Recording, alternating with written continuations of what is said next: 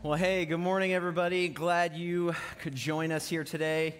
Uh, hello to our Newton campus, our Shelbyville campus. Glad you guys are joining us today. Hey, before I jump into my message, I just want to I want to give you guys a, a, a, just a little bit of inside baseball family update kind of thing because uh, we talk about this sometimes where we got to circle the wagons and just you know talk about some uh, fam- New Hope family stuff and some of you may remember uh, something I talked about back in, I think it was like October, it was like middle of the fall.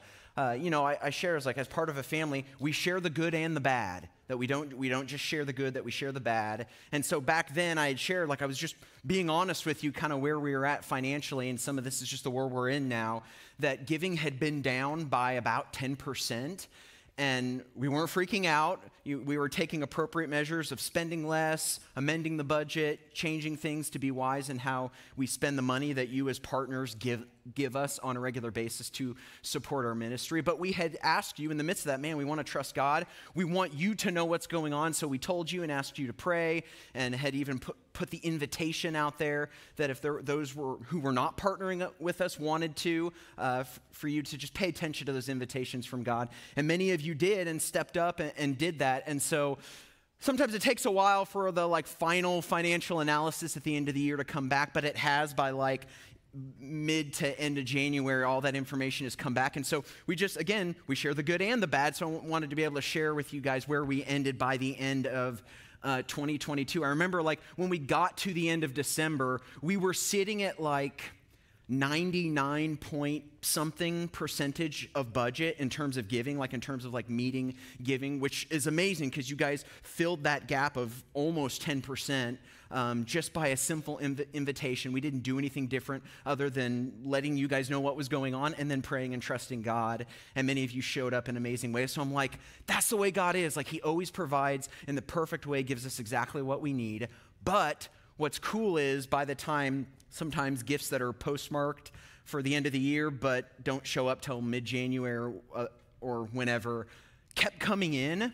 So, like, where we're actually at for like end of year giving for 2022 was something like 111% budget. So, like, not only did you fill the gap of 10%, you gave 11% over what we needed. And so, guys, thank you so much uh, for your willingness to partner with our ministry, to be a part of what God is doing here at New Hope. I mean, we give all the, all the glory to God. Thank you, but we know that was God working through you in doing abundantly more than we could ask or imagine to meet our financial needs. And so, something else you can pray for us moving forward with that is we practice the principles that we teach. And one of the things we've always taught is what I call the, the generosity philosophy that if it's come to me, we ask the question, why must that be? That we don't just assume because the money's come, now we can just do whatever we want with it. No, cool, we get to do this and that and our little pet projects and stuff like that. Like, no, we try to discern and seek the leading of the Spirit that if extra has come our way, we don't assume we know why, and we want to seek God's leading and what that looks like. So, some of our senior leadership is about to, in the next few weeks, going to go into a time of discernment just to kind of ask God, what do we do with this extra? Like, what does that mean for our ministry and for the future? And is there maybe He's given it to us for very particular reasons, and we want to be sensitive to that and, and respond obediently. But I just wanted you guys to know it's like, like I said, we don't just give the ba- good news, we give the bad news, but sometimes we get to give good news, which is really, really exciting. So, again, thank you guys so much uh, for your generosity. It makes a a bigger difference than you realize, not just here in our community, but in the community surrounding us. Okay.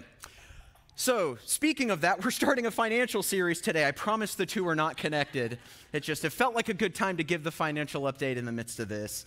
Um, so, something I was thinking about, man, I there's a story I'm going to tell at the beginning of my message. Like right right now, this is the beginning of my message.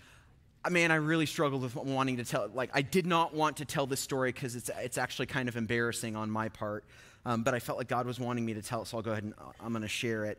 Um, I bought. Um, I'd been driving the same truck vehicle. It was like a 99, not even from this century, uh, beater truck for like 10 plus years. And I could tell it was starting to like get on its last legs. So over the last year or so, I had been looking into upgrading and, and getting a new, newer vehicle that's not, that I don't have to make deals with God every time I'm driving it. And so finally, it would have been Thanksgiving, around Thanksgiving of last year, I finally got that vehicle. Now, I had bought it from a dealership. Now, this is the first time I had ever bought a vehicle from a dealership. Some people always go to dealerships. I had always done private party. Like, I don't know why, it's just what I did. But this was the first time I bought a vehicle from a dealership. And so when I knew like everything was about to go down, I was about to buy it and stuff like that, I emailed the salesman that I had bought it from to ask him about because I'd never done a deal, you know, bought through a dealership before. Like, do I need to? Because I know there's sometimes hoops that they have to jump through. Uh, and it's like I didn't want to have to like wait a day or two before I get my vehicle, like when I'm ready to buy it. Like I wanted to be able to just like go there, get it, and leave. So I emailed him. I had his card, sent him an email saying, "Hey, do I need to like pay ahead of time so then it's like good to go. All that stuff, financial stuff is out of the way, and then I can, you know, just get it. Which he responded, he said, Well, no, what you can do is, yeah, you can pay ahead of time. You can wire the money to us. And he even gave this like account, like an account number and, you know, a routing number and stuff like that. And I remember when I first heard that, I thought, that's kind of weird. And I can see the looks on some of your faces. You had the same gut check that I did, where I was like, wire? I'm like, that like there's usually a charge with that. I'm like, really? I'm like, I wasn't sure, like with a, you know, buying a vehicle like that, if they let you write a personal check or you have to get like a certified, like I just was not, never done it before, so I wasn't sure. So they said wire, and I'm like, let me check this. So I like look at the email address. Like, is this a scam? I can tell by the looks on some of your faces, you're thinking that scam, that sounds a little scammy. And so like I look at it and it's his email. I mean, same email that is on the card that he gave me. So I'm like, surely the salesman wouldn't try to scam me like that. But anyway, so I'm like, all right. So I go to the bank and I talk to them, like talk to bookkeeping about wiring this money. And the bookkeeper, like at the bank, gave me the same look that just some of you just gave me of like, wire? I'm pretty sure you can just write a check. And I'm like, that's what I thought. But I'm like, but he said, and I'm like, I even showed the email, same email address, look at the card. Like, and so we're like, okay, all right, well, we'll make sure the wire transfer goes through, sending a good amount of money. And so, anyway, later that afternoon, I get a call from the woman in bookkeeping at the bank where she says, uh, Yeah, so I called the dealership just to confirm because, like, the bank account number and routing number, it was from some bank in Delaware, like in Baltimore. And they're like, which some banks sometimes like work with banks in Chicago or New York, like they buy buy out their mortgages and stuff like that. So we're like, just to check on, and they're like, the people at the dealership had no idea what I was talking about. Like, they did not work with that bank. And so I'm like, okay, so I call uh, the salesman. And he answers, and, and I'm like, hey, like, you know, I was just wanted to ask a question about the email. And he's like, today's my day off. Like, I've not been checking my email. And I'm like, wait, what? So, not this wasn't like the scam like someone made up a fake email and pretended to be someone. Someone hacked the salesman's email and had access because he's selling me he's sending me a bill of sale and every, and it's like all legit like from the dealership. He had access to that sale, all of the salesman's records, everything like that was like I about sent that money to someone and it was just going to be gone. Whew. Now, as I began I went through a range of emotions in the midst of that. Um, I got scared, uh, got really angry, and then I got really embarrassed. See, I didn't want to tell this story because it's embarrassing. I feel like an I feel I'm standing here, I feel like an idiot telling you this story. And I even had that gut check, like, mm, like the looks you're giving me. I felt that in my gut, and I'm usually pretty good at listening to my gut. But I'm just thinking, the same email? Like, surely not. But it was. Which, consequently, it makes me not want to do anything online, right? Like anything online, because there's just like so many scams, so many problems. And it makes me want to, like, if any of you are not banking local, like, bank local, guys. Like that bookkeeper, like, she did not have to do some of the things that she did. Like, she went the extra mile. I mean, like, that was her job, but like, I, she did not have to do some of the things she did. And I was just like, anyway, very, whew, as I reflected on some of that prayerfully, as some of the anxiety and anger and embarrassment subsided a little bit, one of the things I realized was that my stuff had a hold on me more than I realized. Because it wasn't that I shouldn't have felt those feelings from that happening. All of those feelings anger, fear, embarrassment those were appropriate things to feel. For me, it was the degree or the intensity that I felt it. Now, I know it's some, probably hard for some of you to imagine me getting angry, but like I was like, talk to my wife how angry I got, and then just mortified. Like it took se- several weeks of praying about this for me to tell this story because I just didn't want anybody to know that I was that stupid, apparently. But see, we're starting a series today called You Can't Take It With You. Because, see, the truth is, money is a big part of our life, and it was a big part of Jesus' life and time then as well. And it was actually a surprisingly big part of his ministry, too. Um, scholars stipulate that probably somewhere between a fourth to a third of Jesus' teachings, uh, like his parables, his stories, his teachings, had to do either directly or indirectly with money. And I like found some statistics on it. 11 out of his 39 parables that he tells had to do with money as an illustration. See, so Jesus talked about money a lot. But, and here's the thing, is this can often be done in a weird sort of way, where it's done in a manipulative way to like get you to give more to the church or give more to this or that or the other. But see, most of the time when Jesus talked about money, he was actually not really talking about money. He was almost always ever talking about your heart. And so, in this day and age when financial instability can make us either shrink back in fear or move forward in anger, we want to spend a few weeks just looking at some of the key teachings of Jesus around finances and money and what it looks like for us to handle our stuff in a way that it doesn't handle us in return. So, uh, I want to start this series uh, by getting all three campuses here Effingham and Shelbyville and Newton, love you guys, uh, getting us all on the same page I want to start with the heart because that's where Jesus always started and almost always stayed at was addressing the heart. And so I want to begin today with what is probably the most direct teaching on money and on our hearts that Jesus ha- ever gives in his entire ministry. And it's found actually very early on in his ministry. I think he wanted to establish a very strong foundation before he went on to other stuff. So it's actually found in uh, the Sermon on the Mount in Matthew chapter 6, starting in verse 19. Jesus says, Do not store up for yourselves treasures on earth where moths and vermin destroy, where thieves break in and steal, but store up for yourselves treasures in heaven where moths and vermin do not destroy and where thieves do not break in and steal. For where your treasure is, is the key spiritual principle we're going to break apart. For where your treasure is, there your heart will be also. Now, the longer text that we're going to be looking at, because we're going to be looking at a few verses beyond this one, but in this particular teaching in the Sermon on the Mount, Jesus gives three sets of contrasts, meaning he presents three different like competing ideas where there's a tension between two opposing forces or opposing things. And so I'm going to little by little talk about each set of contrasts and how it applies to our heart and our stuff about this. So the first contrast is given immediately in this passage storing up your treasures in heaven versus storing them on earth. He says, Don't store them up on earth where moth and rust destroy, but store them in heaven. Now, I want you to notice something right from the get go in this text, and this is so, so important that Jesus does not berate his disciples for storing up treasure. You notice that?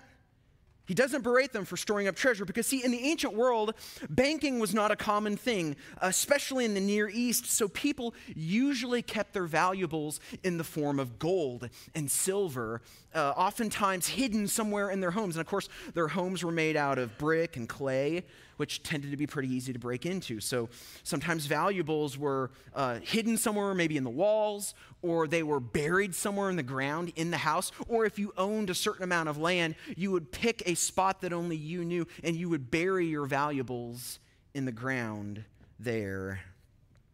See, Jesus in some ways when he's talking about this he's talking about the mere practicality uh, you know of treasures being stored up on earth. They can be ruined. They can rust in the ground. They can be found and stolen in your house. So storing everything that you treasure there uh, there's a practical danger that comes with that. Now Lindsay and I have experienced some of this in some ways. Something we've been kicking around and researching was is replacing our our love seat and our couch in our living room. Like we still have the same couch and love seat that we had from like when we got married like almost 15 years ago. And the reason why is because we've got little kids and they jump on stuff and they spill literally everything.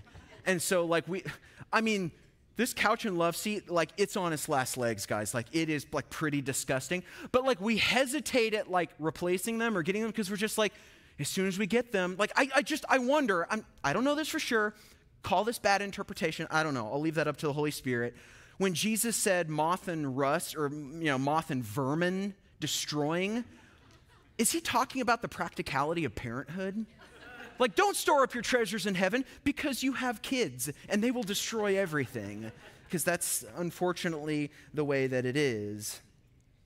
Now, of course, we live in a world where banks are safe, supposedly, and secure and protected. And so some of these problems that are problems are not so much problems anymore. But of course, online shopping and banking present new sets of problems. In fact, the woman from that, you know, my bank, like when we went through that, she actually said herself, she's like, this is why I do almost everything face to face and like not online, because there's just so many opportunities for scams. Like it actually even happened yesterday. Like Lindsay was putting up something on like the Facebook marketplace to sell and immediately got a bite, and they were trying to do this like bait and switch thing with Venmo to like get us to send money back to them. And it was like, it was very it was very persuasive. But then Lindsay just, you know, because she's smarter than me, she actually listened to her gut check and like immediately researched what they were saying. And she's like, and so she put, You're scamming me, I'm reporting you. And it said the person instantly left the conversation. I'm like, Whoa. Like it's there, like all the time. And see, with recent economic downturns and recession talk, guys, it's hard to not be scared for the future sometimes, right? But see, I think when he, Jesus is talking about these things, he's making a bigger point than just the practicality of like storing your money in a place that is like safe and you're not going to lose it. See, his point is when your treasure is stored down here, you're always going to fear. I made it rhyme so you'd remember it. When your treasure is stored down here, you're always going to fear. No matter how smart or advanced we get in storing our treasure, there's always going to be some sort of new way for it to be stolen or destroyed or taken. So it's more than just practical concern for your stuff. Uh, and so, as always, Jesus expands the topic by bringing in another contrast, another set of contrasts to help augment the first one to understand where he's really going with this. And we find this second contrast in verse 22 and 23 where he says, The eye is the lamp of the body. If your eyes are healthy, your whole body will be full of light. But if your eyes are unhealthy, your whole body will be full of darkness. If then the light within you is darkness, how great is that darkness? Now, see, we often look at those verses and they get misquoted or taken out of context. That often we quote those verses as, like, guys, be careful what you watch on TV, or be careful what movies you watch, or be careful of those things. Like, you know, if you let that stuff in, darkness will be in you. And there's truth about those ideas. But that's not what Jesus is talking about here. See, good Bible study requires interpreting texts within their context meaning you look at the verses before and the verses after to give you an understanding what is really being said here. And if you look at this, this these two verses are entrenched firmly both before and after around money and our treasure and what we do with our treasure. So, good Bible study uh, demands that we interpret it through that lens. That Jesus is talking about money when he talks about our eyes and you know being healthy or unhealthy and light and darkness. See, when Jesus is talking about your eyes, and he does this in other parables and stories as well, he's talking about your spiritual sight. Seeing and hearing spiritual truths. That's why it talks about it. He who has ears to hear, let him hear. Again, that, there was a spiritual connotation to that, that it wasn't just, did you hear the words that are coming out of my mouth? Did you understand what you heard? Are you perceiving what your eyes have actually seen happen? He's talking about perception, our ability to perceive. And here's why he does this. Because, see, I want to Jesus' most famous parables, the parable of the sower. Jesus talks about uh, the seed being sown and falling on four different types of soil, and one of them it falls among weeds, and it says that the weeds the weeds choke the seed and prevent it from bearing fruit. And later, his disciples are like, as we often are with Jesus teaching, okay, what did you mean by that? I don't understand what you're saying. You're talking cryptically, and I don't get it. And so Jesus begins to say that the, the seed falling among the seed, or falling among the weeds, that the weeds represent, he uses this phrase, the weeds represent the worries of this life, and then this is the key phrase, the deceitfulness of wealth. Did you know that wealth is deceitful? Like, if you can, our stuff can deceive us. So, in a nutshell, uh, this is what the second contrast is saying. It's talking about to see or not to see the deceitfulness of our stuff. That if you can plainly see the problems that your stuff can pose in your life, then your soul will be healthy and filled with life. But if you can't perceive it, if you're ignorant of it, then it can wreak havoc. And this is why I think he uses that contrast of light and dark in that, like seeing light and dark. We normally hear light and dark and we think good and evil, but that is not the only meaning of light and dark in the scriptures. Oftentimes it's used in the like the meaning of, of hidden versus revealed. Meaning like if you don't perceive the problems that your stuff can cause in your life, then it's going to be hidden in your life and wreak all kinds of problems, and you won't do anything about it because you have no idea it's happening. But if you see the possibility, you can prevent it from happening before it does. I mean, this why do you think that a majority of people who win the lottery, like I know some of you like think, some of you may buy, buy lottery tickets on a regular basis, and you think, man, if I could just win that $325 million, then my life w- would be set. Not realizing that a vast majority of people who win the lottery, I mean, like, I looked up the statistics. It's something like 70% of people who win the lottery within five years are broke, like bankrupt, like have no money because their friends, supposed friends, acquaintances, vultures come in, and then their own mismanaging of it causes the money to leave as quickly as it came. So, most of the time, we're only thinking about the practical aspect of you know, our stuff, how well it's protected, or how well it's insured, or how well it's being managed. And those are all good things, don't get me wrong. Uh, wisdom demands that we be careful how we manage and protect our money. That's good, but it's not enough, according to Jesus. See, most of the time, we think about the practical aspects, but we never think about the soul implications of our stuff. We get so caught up in managing our stuff that we realize that if we're ignorant to the problems it can cause in our life, then it begins to manage us and the type of person we become. And so, according to Jesus, how you view or perceive your stuff shapes what kind of person you are becoming and the fruit that you're going to bear in your life. So, submitting our stuff to Jesus isn't just about managing our stuff well, it's about managing our souls well.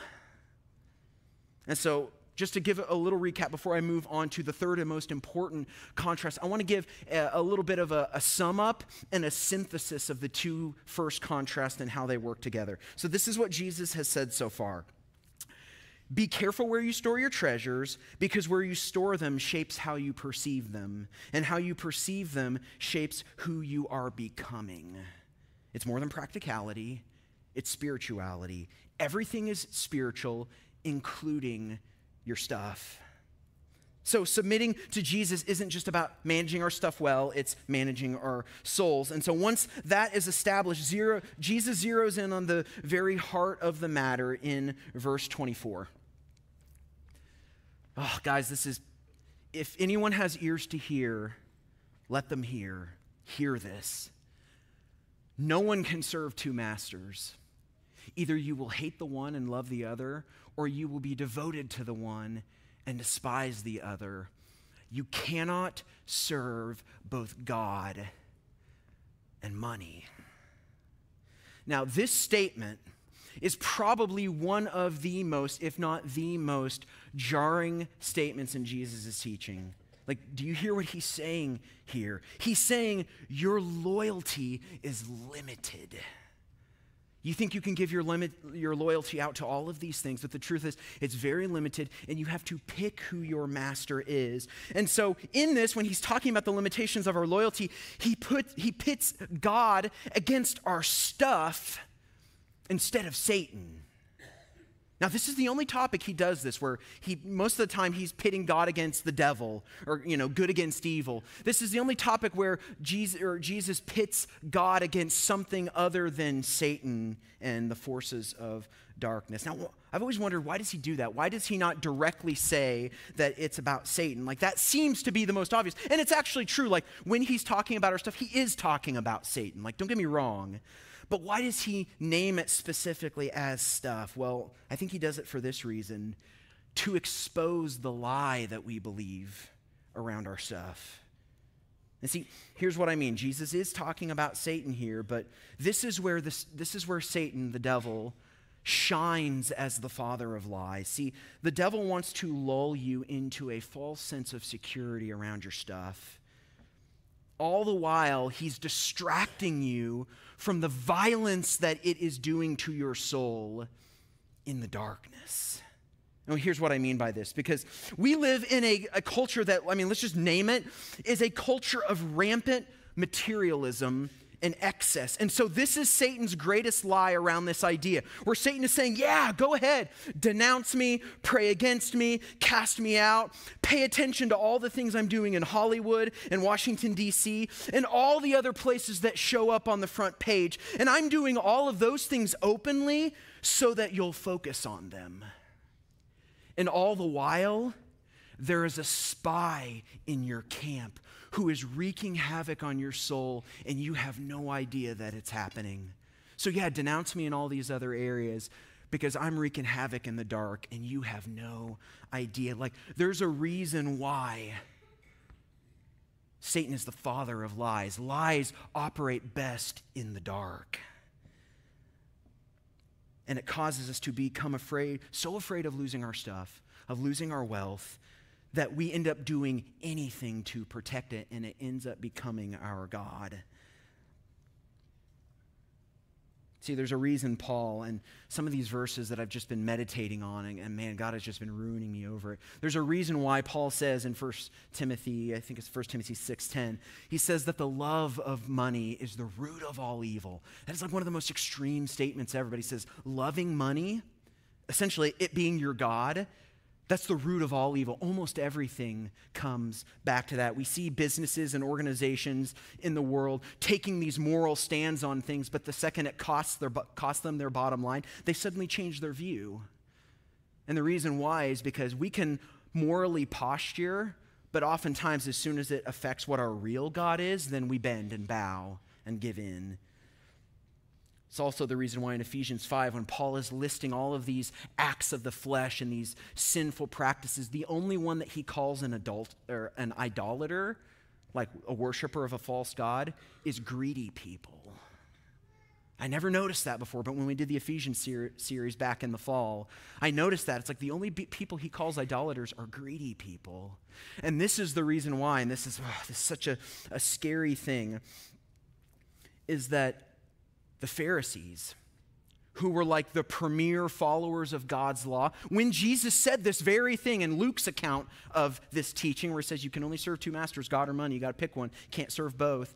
Right after that, in Luke 16, it says the Pharisees sneered at him, for they were lovers of money. And there's great implications for that around our spirituality that we think if I go to church and check off all the right boxes, clearly I'm not a lover of money. But the Pharisees showed that was not true. So he's very honest in this text. You can't serve God and money, one and only one can be your master. And so there are two important truths that come out of this that tell us something about the purpose of money in our lives. Because remember, Jesus doesn't denounce us for storing up treasure. So his, his solution isn't just get rid of everything and we just everyone lives in absence. For some people, it was because it was already their God, and he knew that was the only way they were going to be free of it. But he doesn't demand every person who followed him give everything away. And why is that? Well, it's because of these two reasons. First, money is meant to be a tool, it's an incredible servant, but a terrible master. We must, it must serve our purposes to live our lives and to provide for our families, but even more importantly, it must serve God's purposes in the world. This is why Jesus didn't denounce them for storing stuff up. He was only concerned not that you stored it up, but where you stored it up. He assumed you were going to store your treasure, but he wanted to make sure you knew exactly where and why. Don't store it where it won't last, where it can't be protected. Store it where it is guaranteed to last. Store it in heaven. Use it for things that matter for God and his kingdom. Man, think there are many things that have been absolutely transformed in the world because there were people who took this teaching seriously and invested the great wealth that God had brought to them in very particular ways. And New Hope Church has even benefited of that in multiple ways of people who didn't think that this was just a theoretical thing, but thought it was a real thing and said, no, that actually affects the way I spend my money. So I'm going to store it where it can't be lost. I'm going to st- store it in the things that matter to God. So money can't be our master, it must be a tool a servant that is submitted to the lordship of Christ to accomplish what God wants in the world, just like our mission statement, for the sake of others. Not for our own sake, but for the sake of others. We're hardwired in our flesh to be for our own sake, but money helps us be for the sake of others. But see, money isn't just a tool, money is also a test. Money asks the question who is your master? Is God your master? Is your stuff your master? And this is where the great greatest chance for deception, for the, the evil ones, the evil one to scam you comes in. Because honestly, it is far too easy for us to assume, oh, yeah, like if you were to ask the, the average church attender, do you love money? Oh, no, I don't love money. God's my master. Money's not my master. Like it's, it's like built in, in as, as a knee jerk reaction to say that. But we realize there's actually certain tests that show whether that is true. And here's what I mean by this. And guys, I got a hot take for you, and you're not going to like this. You're going to struggle with this. Giving doesn't prove you're not greedy.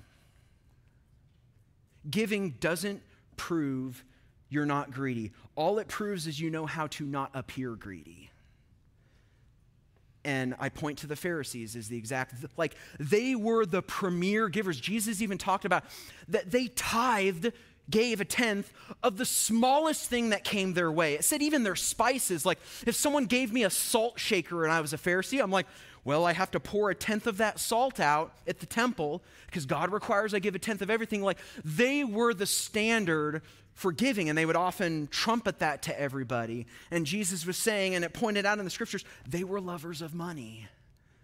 So it doesn't even matter if you just give. In fact, this is what I would say how you determine whether you're greedy or not is not by what you do with what you give, but rather what you do with what you don't give, with the rest of it, what you keep. Who determines how the rest of it is spent? You or God. Now, don't get me wrong, and I, am not saying giving to charity or giving to the church or giving to you know other people in acts of generosity uh, is a bad thing. It's a very, very good thing. It's a wonderful thing. But see, God isn't just concerned with what you give; He's also concerned with what you keep. He's concerned with all of it because all of it ultimately belongs to Him. And so it serves as a test for us, for our heart around how we really view our stuff. And I've got a couple questions that I think can kind of point in the right direction of what we do with the rest that we don't give. Uh, you can ask yourself this question Where do I seek comfort or security in hard times? Have you ever thought about that? When there's a flood or a storm or a fire or a divorce or a death in the family, what do I trust in? Do I trust in my savings account? Do I trust in my insurance policy? Now, again, insurance policy, great thing to have. I have them. Savings account, like savings like planning for a rainy day, great thing to have. There's huge wisdom in the scriptures even about having those things. But the question is, and this is why it's really hard to really honestly talk about this question because it's ultimately about your posture toward those things, not whether you have them. That would be like saying like, "Oh, I've smashed my thumb with a hammer or someone got killed with a hammer. Let's ban hammers." Like, Jesus isn't saying get rid of money because money has done bad things. Instead, posture the heart the right way in, in terms of trust or not. Do I look to my money and my stuff to carry me in hard times? And then, like, when the money runs out, then I cry out to God for help? Or is God my first response, even when I have stuff, knowing that the stuff that I have that is there to protect me on a rainy day actually came from Him. And He gave me the wisdom to prepare for that. And so I thank Him as my first reaction. Because God does and will use material possessions and the generosity of others to care for His children. But we must always look to the giver Himself first before we look to the gifts. And so please hear my heart on this as your pastor. I'm not saying any of this to, like, if you are feeling guilt or obligation or shame or judgment around this, that, that is not my intention. And likely the enemy might be speaking some lies or has spoke lies in the past to shape how you're hearing me right now.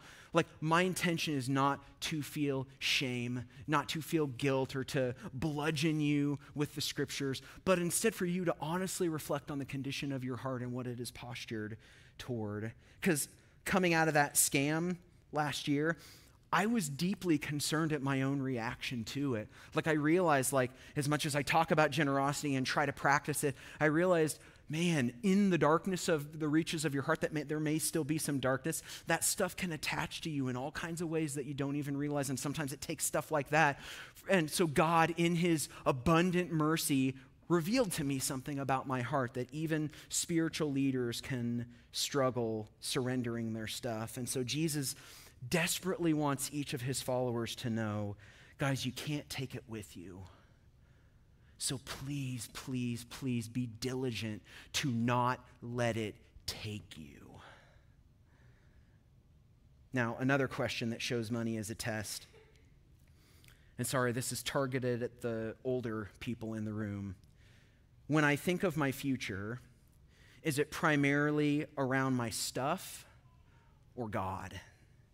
Like, just to take a moment to consider this. When I think about my life and my future, like, is it aimed at, you know, especially like around the topic of retirement? Is it aimed at me enjoying my stuff? Like, man, I've worked really hard for all this stuff. Man, I can't wait till I retire so I can enjoy everything I've worked so hard for. If that's your primary thinking, you're a fool. And that's not me saying that, that's Jesus saying that. Now, again, retirement's not a bad thing. It's not about not being able, I hope to retire myself someday. From the looks on some of your faces, it might be an early retirement. We'll see. but see, in our culture, retirement from work often means a retirement from purpose. That now that I don't have to work anymore, then I just get to be fully inner facing. I get to be fully for my own sake and just enjoy all the stuff that it's not even possible that the stuff that I have been given, that God has provided for me, might possibly be for the sake of others. Instead, it's all for me just to enjoy and kick back and relax. Jesus told a parable about this where he said there was a rich man who amassed a great amount and he just kept building bigger and bigger barns to store all of his stuff. And then finally, one day, he kicked back and he's like, Finally, I get to kick back and enjoy all of this stuff that I've amassed. And then on that day, God said, You're a fool. Because you built all of this stuff up for yourself, and now your life is demanded of you, and who will receive it after? You lived none of your life for the sake of others. And now you will be judged and you will lose everything because you can't take it with you. But see, God's purposes for our lives endure even beyond retirement. In fact, in some ways, and you have to have the right perspective of like, when I no longer have to work a job to earn a living, to take care of my family's grown up and moved out, that I might even be able to be used by God even more than I have. Because now I'm freed up. God has provided for me in a way that now I can be even more for the sake of others, not less for the sake of others to see how we view our future and our final years is a surprisingly accurate test to reveal to us how we view our stuff and whether it rules any part of our life. Do I view my stuff as my ultimate rest and comfort in the future? Is it a foundational necessity for my happiness? Meaning, like, if I don't have this amount in the bank, something's wrong and I can't be happy. And it's like, biblically, that's a very foreign idea that smacks of nothing of trusting in God that God can't provide for us in so many different ways. And again, nothing wrong with retirement, nothing wrong with saving. Those are all great things, biblical ideas, wise ideas. But again, good things can become ultimate things, and that's when they become idols. They become gods in our lives.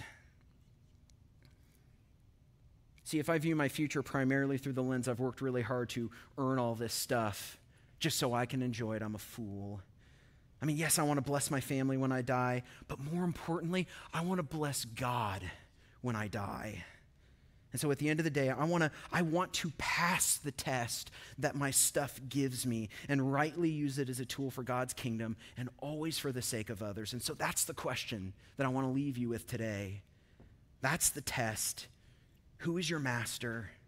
And does how you store up your treasures reflect that? Because you can't take it with you, but you can take it somewhere that it will last. Will you stand with me? Father, thank you so much for your love and your grace, for your provision in our lives when we don't deserve it.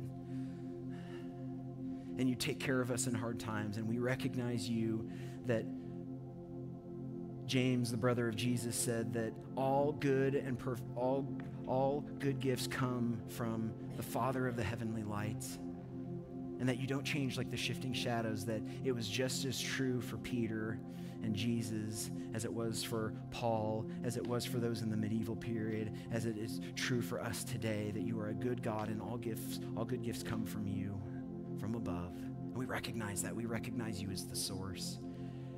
God, help us to not posture our lives in a way where you are at the forefront, where you are the center, that our, our heart trusts in you and not our stuff. And that is impossible for man to do, but with God, all things are possible. In Jesus' name I pray.